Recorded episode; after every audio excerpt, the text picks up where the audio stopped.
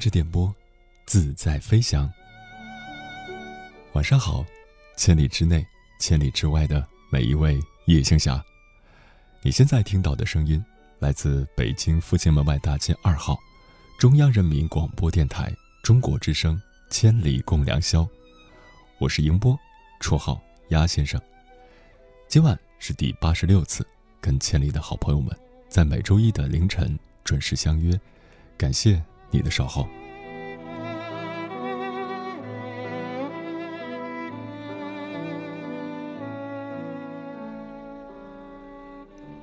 在去年年底的时候，有一个女听友加了我的 QQ，说她喜欢一个男生，用了不到一周的时间，两个人就在一起了，还见了彼此的父母。可是过了没多久，在跨年夜，他们就分手了。因为这个女生在约会时迟到了，她给男生道歉，男生不接受，转身就走，还把女生的电话号码都拉黑了。一直到今天为止。这个女生还在 QQ 上时不时的给我留言，说她忘不了那个男生，不断的重复着一句话：“我和他没有可能了。”我不知道这个女生和她的前男友在半个月不到的恋爱期里，一起做了哪些事情，以至于让这个女生一直念念不忘。是因为见到了彼此的父母吗？从而觉得自己和这个男生就产生了更强的关联。还是说男生做了一件特别感动她的事，让她从此就认定了这个人。我们不得而知。但是仅仅因为跨年夜约会对方迟到就果断选择分手的人，我觉得他的内心一定有别的想法，至少不是真心爱你的。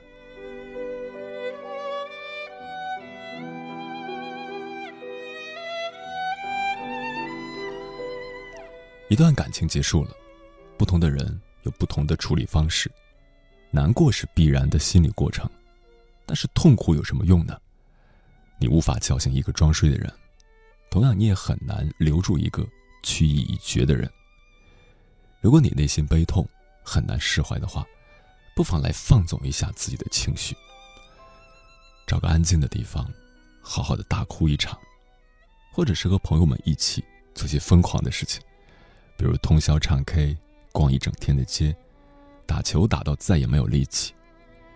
如果你喜欢旅行，暂时离开这座给你伤痛的城市，去一个一直想去但没有去过的地方，四处转转，看看风土人情，欣赏一下美丽的景色，重新感受生活的美好。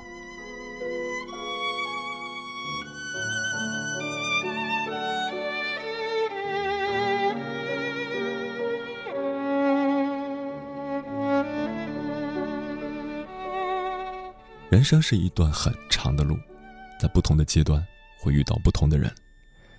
有的人本来以为可以牵着手一直那样走下去，可是，在拐角处却挽起了别人的手臂。你的手臂空了，但没有必要把自己的手臂断掉，因为或许在下一个街角的拐口，就会有下一个人去挽住你的手臂，要求与你同行。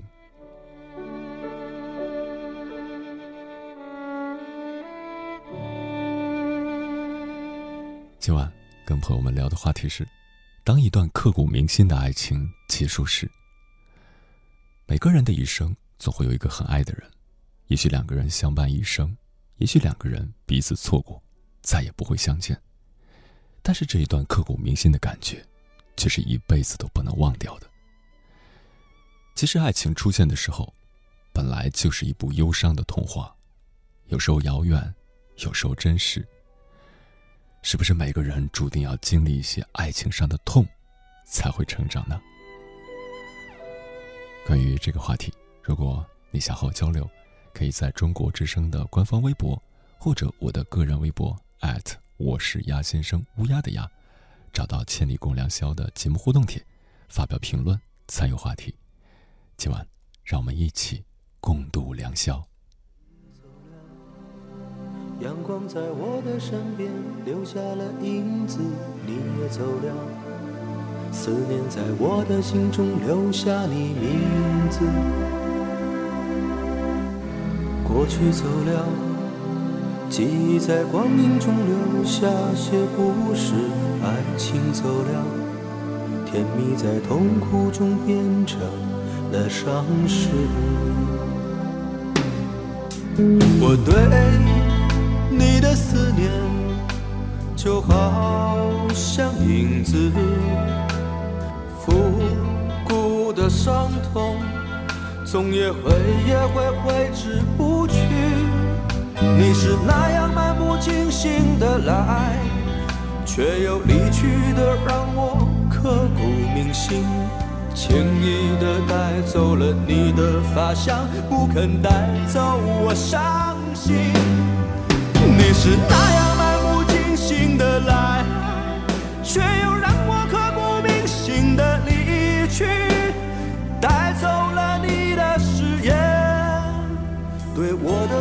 视而不见。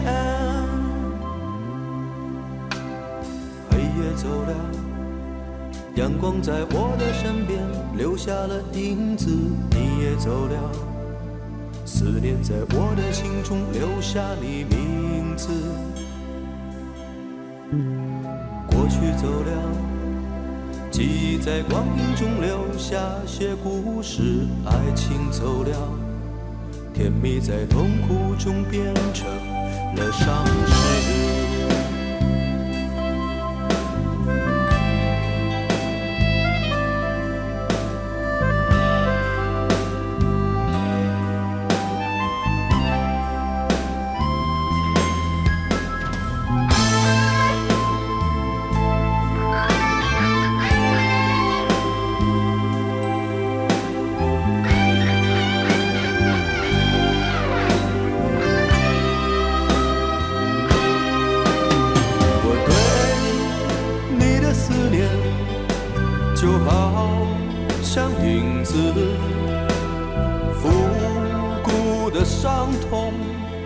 总也会会会挥之不去。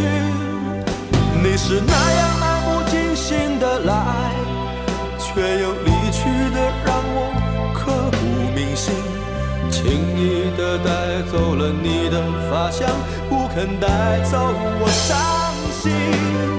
你是那样漫不经心的来，却又让我刻骨铭心的离去，带走了对我的痛苦视而不见。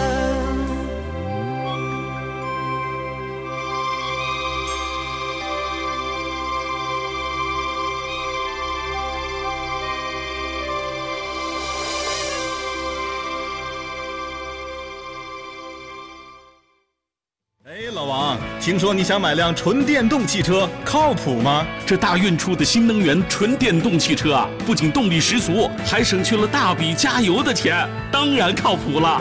创新科技，大运汽车。我的天哪！好视力十七周年庆，花一份钱得两份实惠，是啊，两份实惠只花一份钱，嗯，十分钟内购买再得收音机。电话四零零七零六五九二九，四零零七零六五九二九。鱼说你看不到我的泪，因为我在水中。水说我能感觉到你的泪，因为你在我心中。在每天的第一个小时，第一个小时，第一个小时，把你的心情故事告诉我，让我分担你的喜悦、欢乐、烦恼、忧愁。请相信，你的心情有人懂。夜晚的声音会发光。每天午夜时分，千里共良宵，与您共赴心灵之约。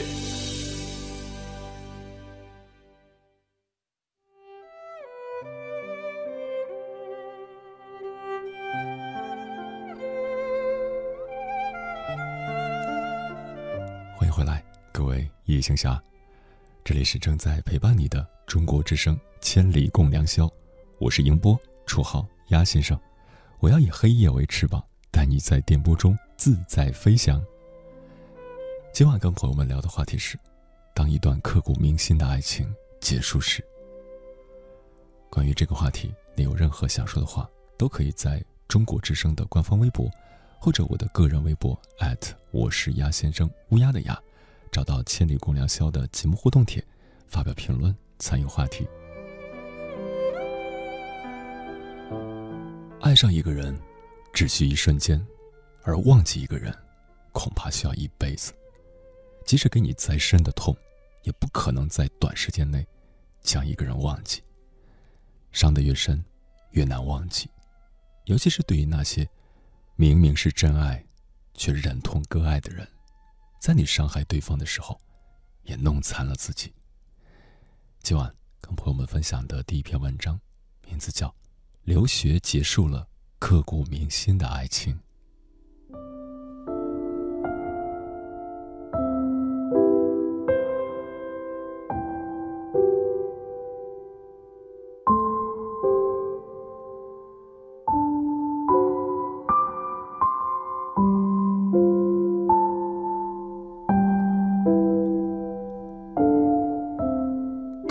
普通的故事一样，我是个特困生，是村子里唯一的大学生。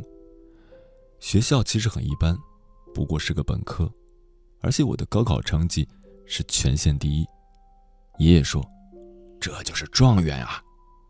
他坚持要摆酒席，要请客。我们那么穷的家，终于看到希望了，终于有人要到北京去念书了。但是他们不知道。我在城里同学面前是多么自卑，不知道我是怎样费尽心血去学普通话、练英文，他们甚至不知道学费我是怎么一年年交上去的。有次我无意间说起自己每个月家教可以赚五百元的时候，父亲第一次冲我发了脾气，他觉得我赚了那么多钱还不知道孝敬老人，不知道寄钱回家给弟弟交学费，太不懂事了。我的生活可以说很黑暗，一直念书、上课、考试、赚钱。同学说我是守财奴，只要有兼职的机会，都过来找我，半开玩笑的说：“嗨，听说你只要能赚钱，什么都肯做。”我只有装作不在乎的说：“ 是啊，我都肯。”这样拼命赚的钱，一半给自己交学费，一半给家里供弟弟妹妹念书。家乡人说起我来都是很神话的，多么有出息！不但能供自己，还能供弟弟妹妹。弟弟妹妹写信给我，总是会说：“哥，我要去北京念大学。”他们不知道我的苦，我也不愿意让任何人看到我的苦，除了他。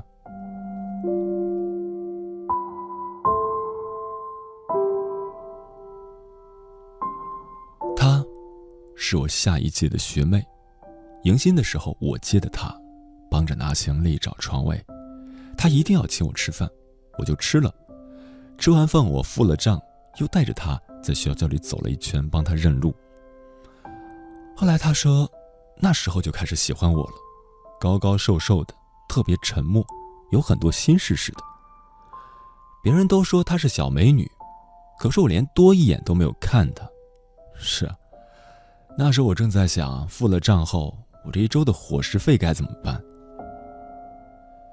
我没想过找女朋友，更别说像她这样时髦漂亮的城市女孩。结果她经常来找我，到我们班上旁听，向别人打听我的事情。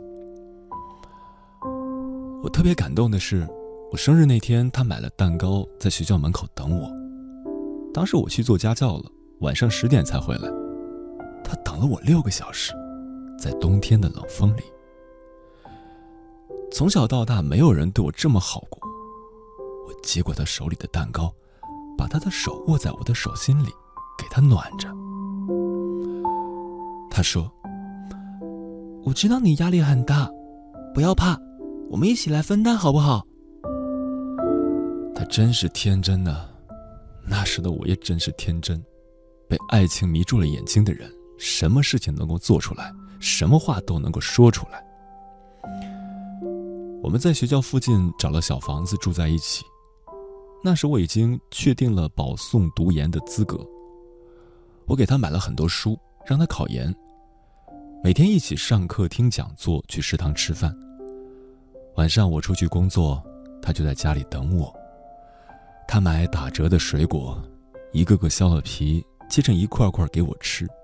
他还第一次学会用蜂窝煤炉子做饭。我知道，他是那么爱我，我也是全心全意的对他。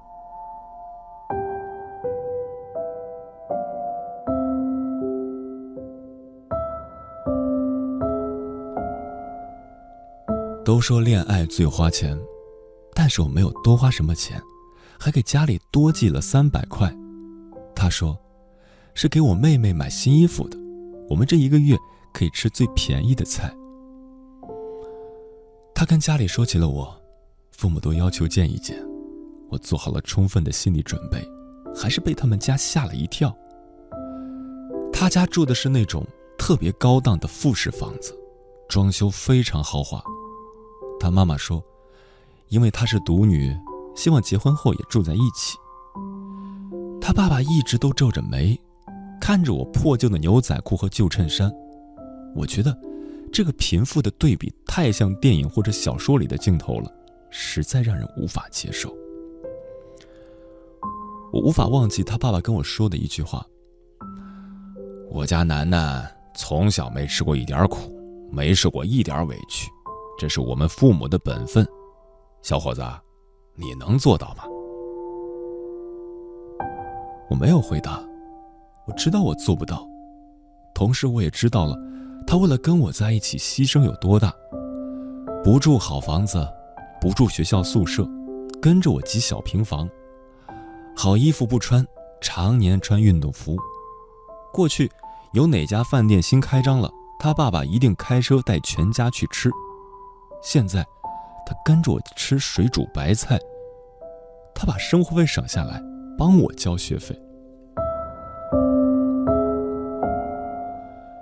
这一切，这是我所能给他的。一个贫穷的爱人所能给他的，就这么多，却要求他无休止的付出，从时间到物质。他说：“爱你就不觉得苦。”但是我心痛啊。是真的心痛，好像整个人都要被撕裂一样的痛。我的出身我不能选择，但是他为什么要选择我，选择这样沉重的担子？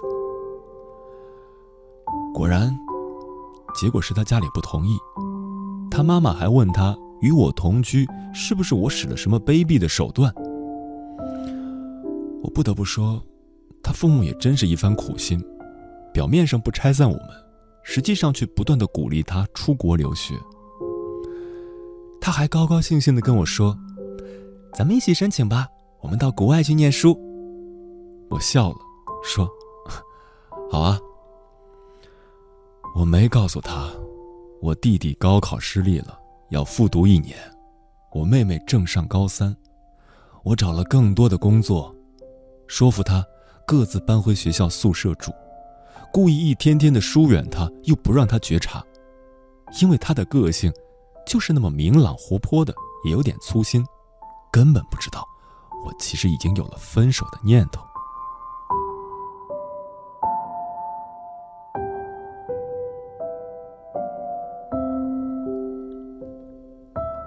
我强迫他背单词，我们在一起的时间大部分都是在学英语。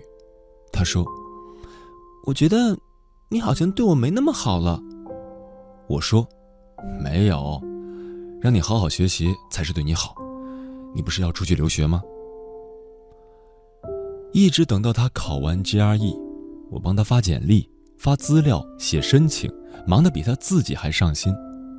他开始越来越犹豫，问：“你呢？你怎么办？”我说：“嗨，我容易，我当过枪手替考都考得不错。”你别担心。在说这些话的时候，我不看他，因为我的眼睛会泄露真相。终于等到他的 offer 了，我松了一口气。我给他妈妈打了电话，说：“阿姨，楠楠可以去留学了，你们放心吧。”他妈妈很迟疑的问：“你不跟过去吗？”我说。我不会去的，我有家人需要照顾。我真心希望楠楠一生幸福，可惜我做不到。所以我也绝不连累他。他妈妈在电话那头哭了，说：“你是个好孩子，能体谅父母的心。”我说：“我明白，我不怨你们，真的。”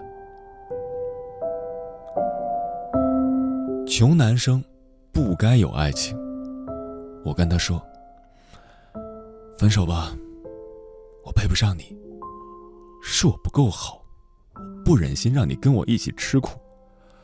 我上有父母爷爷奶奶，下有弟弟妹妹还等着念书，我起码要多辛苦十年才能让全家人过上好日子。我爱你，所以我不应该跟你在一起。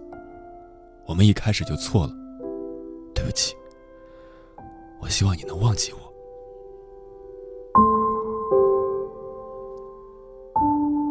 他哭成了泪人。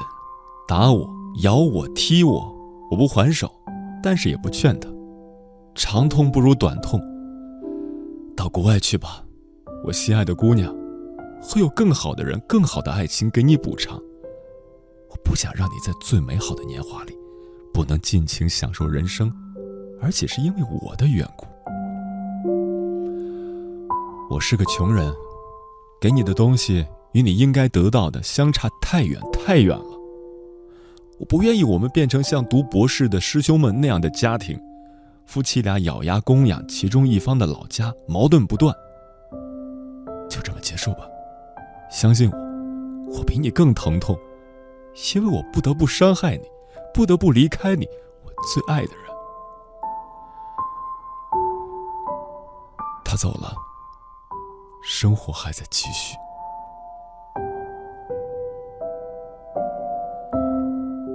有时候，我会来网上看些爱情故事。每个痴情的女主角都那么像他。我想在这里对他说完这段话：如果十年以后我自由了，我会先去找你，只想远远的看你一眼。你幸福的话，我绝不打扰你。你要是还没有找到合适的，那么。让我再说一次，我爱你。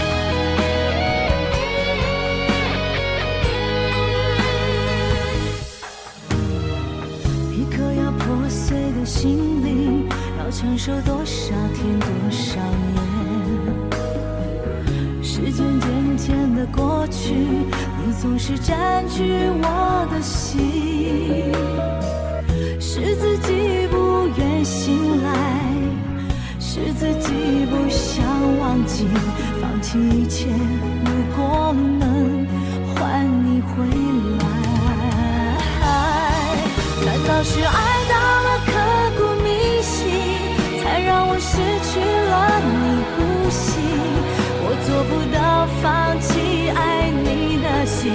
再没有谁能让我动情。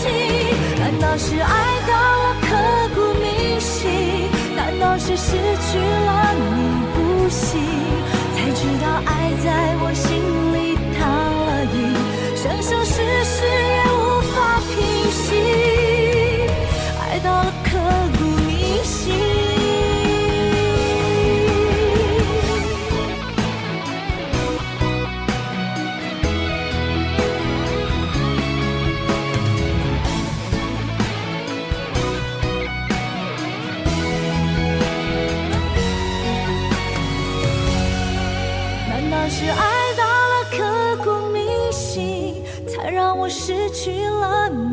不行？我做不到放弃爱你的心，再没有谁能让我动情。难道是爱到了刻骨铭心？难道是失去了你不行？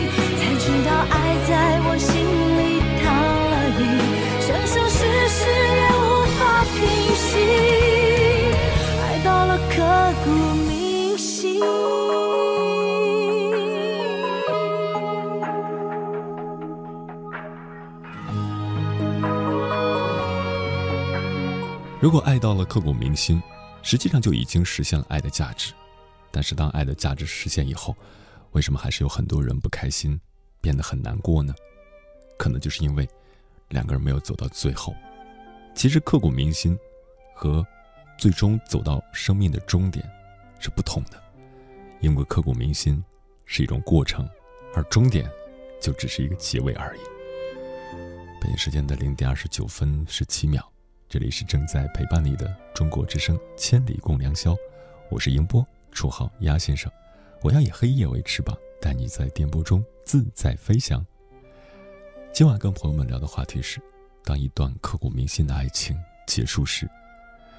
关于这个话题，你有任何想说的话，都可以在中国之声的官方微博或者我的个人微博艾特我是鸭先生乌鸦的鸭，找到《千里共良宵》的节目互动帖，发表评论，参与话题。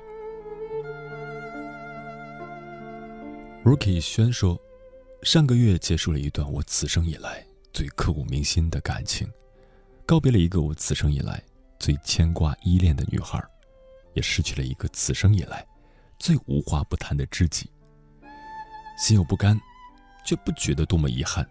从此独自面对孤单，愿余生不再相见。为什么会觉得？”没那么遗憾的，那是因为两个人在一起的时候，每一天都尽情尽兴，如此也就没有什么遗憾了。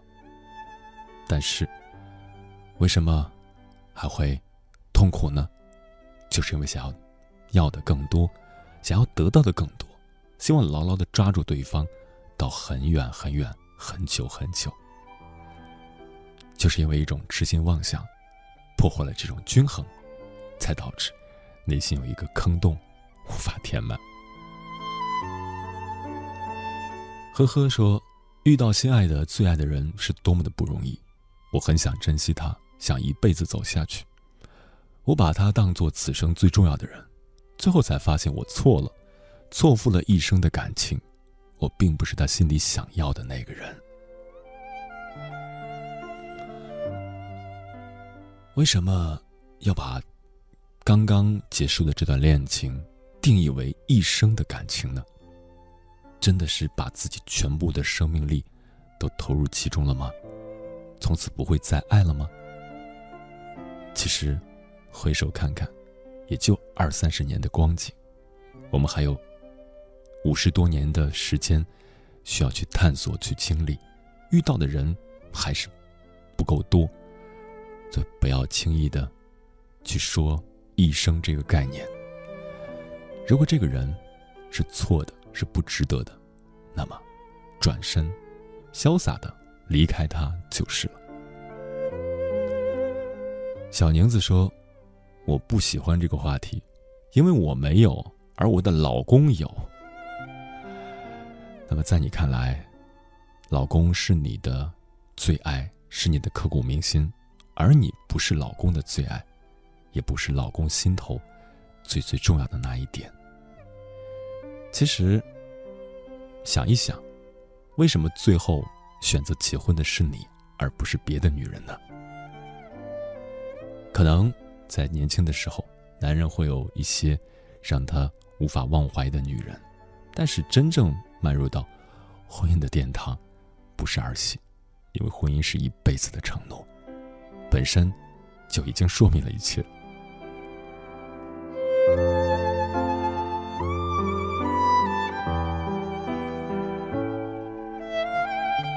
青年特约评论员说：“人生我们可以逃离所有。”但是我们唯一不能逃离的是死亡。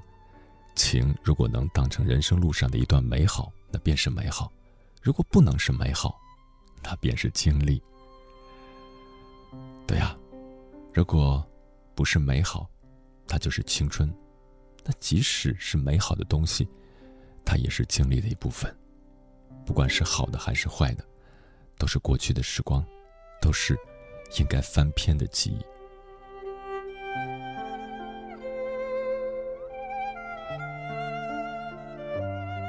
世新说：“郭敬明在《夏至未至》里有句话，印象深刻。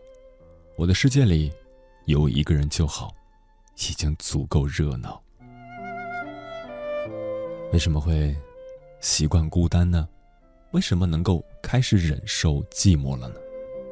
因为曾经在过去的生命里，有一个人占据了重要的位置。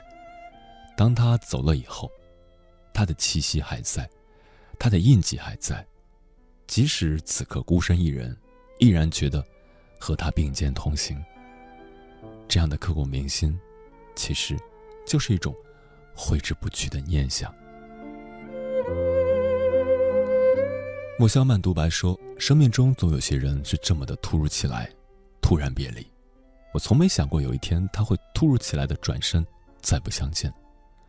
我的情绪。”一度被突然的别离染上了悲伤的颜色。也许我该庆幸，在生命中遇到彼此，相互取过暖，互相照亮过。我明白人生原不必过分贪求，能够共走一程已是缘分。但夜深人静，仍不免怀念。怀念的是什么？怀念的是无话不说，怀念的是相互照亮。怀念的是一起走过的路，吃过的东西。这样的怀念就是有意义的，因为每每想起的时候，就会让自己的心头一暖。这，也才是回忆应该具有的一种疗伤功能。如果每次想起来都是对方的无情，对方的残暴，那么为什么要让自己重新再去体验一次？那种痛苦呢？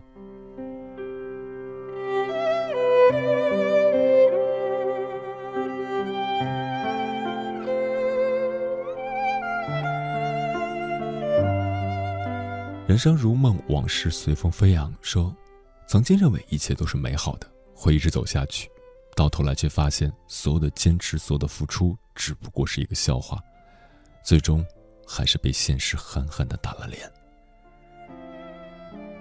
就像刚才分享的故事那样，男孩和女孩都是彼此的真爱，但最终还是男孩妥协于现实，不得不妥协于现实。面对沉重的家庭负担，他可能真的需要十年、二十年的时间才能够彻底摆脱。所以这种情况下，女孩子愿意去等吗？女孩子的父母 愿意让女孩子这样去等吗？所以，这是一个非常严峻的现实考验。不能说不够爱，只能说现实有时候真的是很残酷。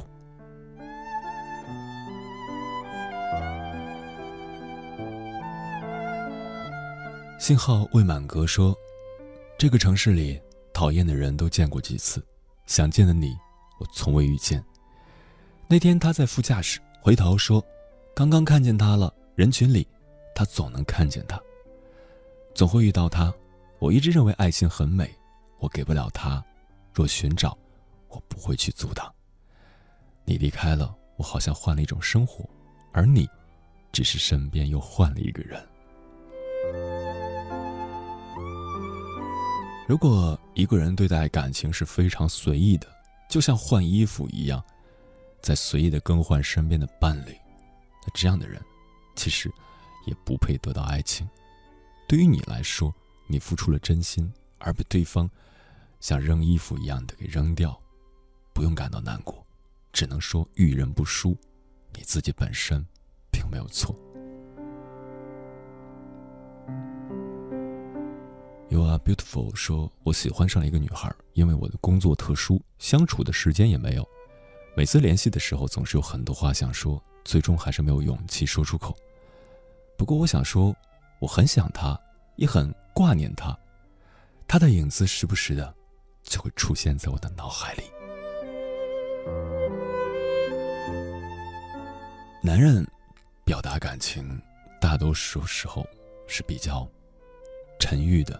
内敛的，想想我们的父辈，你听过自己的爸爸对妈妈说“我爱你”吗？几乎没有。但实际上，随着时代的发展，现在的年轻人表达爱情更加的张扬，更加的张口即来“我爱你”。所以，我觉得现在的你这样的性格很可贵，但是该表达的时候还是应该表达，让他知道你的牵挂。因为女孩子相对来说还是更加的感性一点，一句关心的话语，可能真的会让她温暖很久，尤其是你们见面又不多的时候。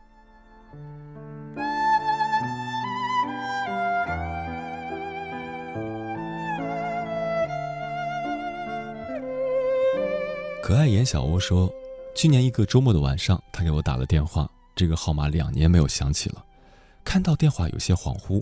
但我还是接通了。到今年三年未见，他要做爸爸了，挺好的。如今偶尔联系，碰到生活中拿不准主意的地方会询问他，他遇到工作上的困难也会和我抱怨几句，会告诉他好好过日子，但今生大概不会再相见，这或许就是最好的结局。秋风白絮说：“我喜欢的一个男生。”整整三年，但他离我太远了，就像每天清晨我所望向的太阳一般遥远，不可触及。三年的时间说长不长，说短不短，但刻骨铭心的结束，似乎在关于他与他的一些流言蜚语涌来时，也一并降临了。喜欢的人离开了，泪水模糊了太阳，而结束，一场单相思，就这样真的结束了，在那个离他。远去的月夜，刻骨铭心。三年的时间，真的会一起经历很多事情。那段不可回首的过往，把那些美好的过滤出来，把那些善变的、怀疑的、猜忌的，让它随着风沙远去吧。你的心，像在沙漠里被弃。